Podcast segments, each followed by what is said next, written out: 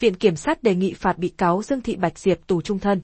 Bị cáo Nguyễn Thành Tài cùng các đồng phạm bị đề nghị mức án thấp nhất 3 năm, cao nhất 6 năm tù về tội thiếu trách nhiệm gây hậu quả nghiêm trọng. Ngày 17 tháng 11, Tòa án Nhân dân thành phố Hồ Chí Minh bắt đầu phần tranh luận vụ lừa đảo và thiếu trách nhiệm gây hậu quả nghiêm trọng đối với 10 bị cáo trong sai phạm hoán đổi nhà đất số 57 Cao Thắng lấy nhà đất 185 Hai Bà Trưng.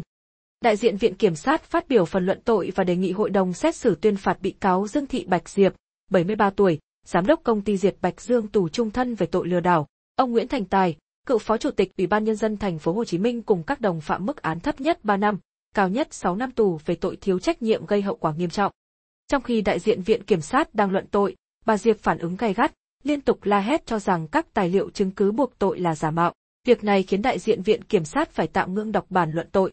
Đại diện viện kiểm sát đề nghị hội đồng xét xử ghi vào biên bản để xem xét xử lý đúng pháp luật việc này. Viện kiểm sát cho rằng bị cáo Diệp trong suốt quá trình điều tra và các phiên tòa, bị cáo vẫn không nhận tội. Bị cáo cho rằng mình bị oan và cho rằng toàn bộ tài liệu, hồ sơ vay tại Agribank là giả mạo. Dù bà Diệp không thừa nhận nhưng phiên tòa trước bị cáo thừa nhận mua 57 cao thắng để hoán đổi với 185 hai bà trưng để hợp khối với các tài sản của công ty. Khi gửi đơn xin hoán đổi, bị cáo biết rõ tài sản 57 cao thắng đang thế chấp tại Agribank trong khi bị cáo có nghĩa vụ cung cấp thông tin cho các sở ngành trong quá trình hoán đổi. Tại cơ quan điều tra, bị cáo Diệp đổ lỗi cho các cơ quan giải quyết hoán đổi không yêu cầu cung cấp thông tin pháp lý của tài sản số 57 cao thắng. Tuy nhiên tại tòa, bị cáo thừa nhận có trao đổi việc đang thế chấp tài sản này với bị cáo Vi Nhật Tảo, cựu giám đốc trung tâm ca nhạc nhẹ là thể hiện sự bất nhất. Viện kiểm sát khẳng định bị cáo Diệp có tài sản tại 57 cao thắng và thế chấp vay tại Agribank trước khi mang tài sản này hoán đổi với tài sản 185 hai bà Trưng. Cụ thể khi gửi đơn hoán đổi cho bị cáo Tài, bà Diệp phải biết tài sản này đã bị thế chấp thì không thể hoán đổi. Nhưng bị cáo chỉ mang bản photo đi mà không thông báo cho Ủy ban Nhân dân thành phố biết việc tài sản này đã được thế chấp. Tại tòa, bị cáo Diệp nói không thế chấp tài sản là không có căn cứ, bởi bị cáo đã thế chấp vào ngày 31 tháng 12 năm 2008.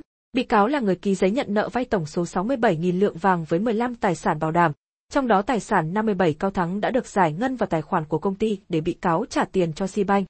Đại diện Viện Kiểm sát khẳng định, đủ cơ sở để khẳng định bị cáo Diệp đã mang tài sản 57 cao thắng đi thế chấp tại ngân hàng nhưng vẫn mang tài sản này đi hoán đổi là phạm vào tội lừa đảo. Tuy nhiên bị cáo đã hơn 70 tuổi nên cũng xem xét, nhưng hành vi là nguy hiểm cho xã hội nên cũng cần phải nghiêm khắc. Về bị cáo Nguyễn Thành Tài, cựu phó chủ tịch Ủy ban nhân dân thành phố Hồ Chí Minh, vì tin tưởng cấp dưới và thừa nhận trách nhiệm về việc nhà nước bị mất tài sản, bị cáo có giao cho văn phòng nhưng không kiểm soát được nên bị thất thoát tài sản của nhà nước. Hành vi của tất cả các bị cáo đều đặc biệt nghiêm trọng, là nguyên nhân dẫn đến chuyển quyền sở hữu tài sản 185 hai bà trưng trái pháp luật. Viện Kiểm sát đề nghị tòa cân nhắc mức án đối với trách nhiệm của từng cá nhân. Về tài sản 185 hai bà trưng, Viện Kiểm sát đề nghị thu hồi, danh quyền khởi kiện cho các bên có liên quan.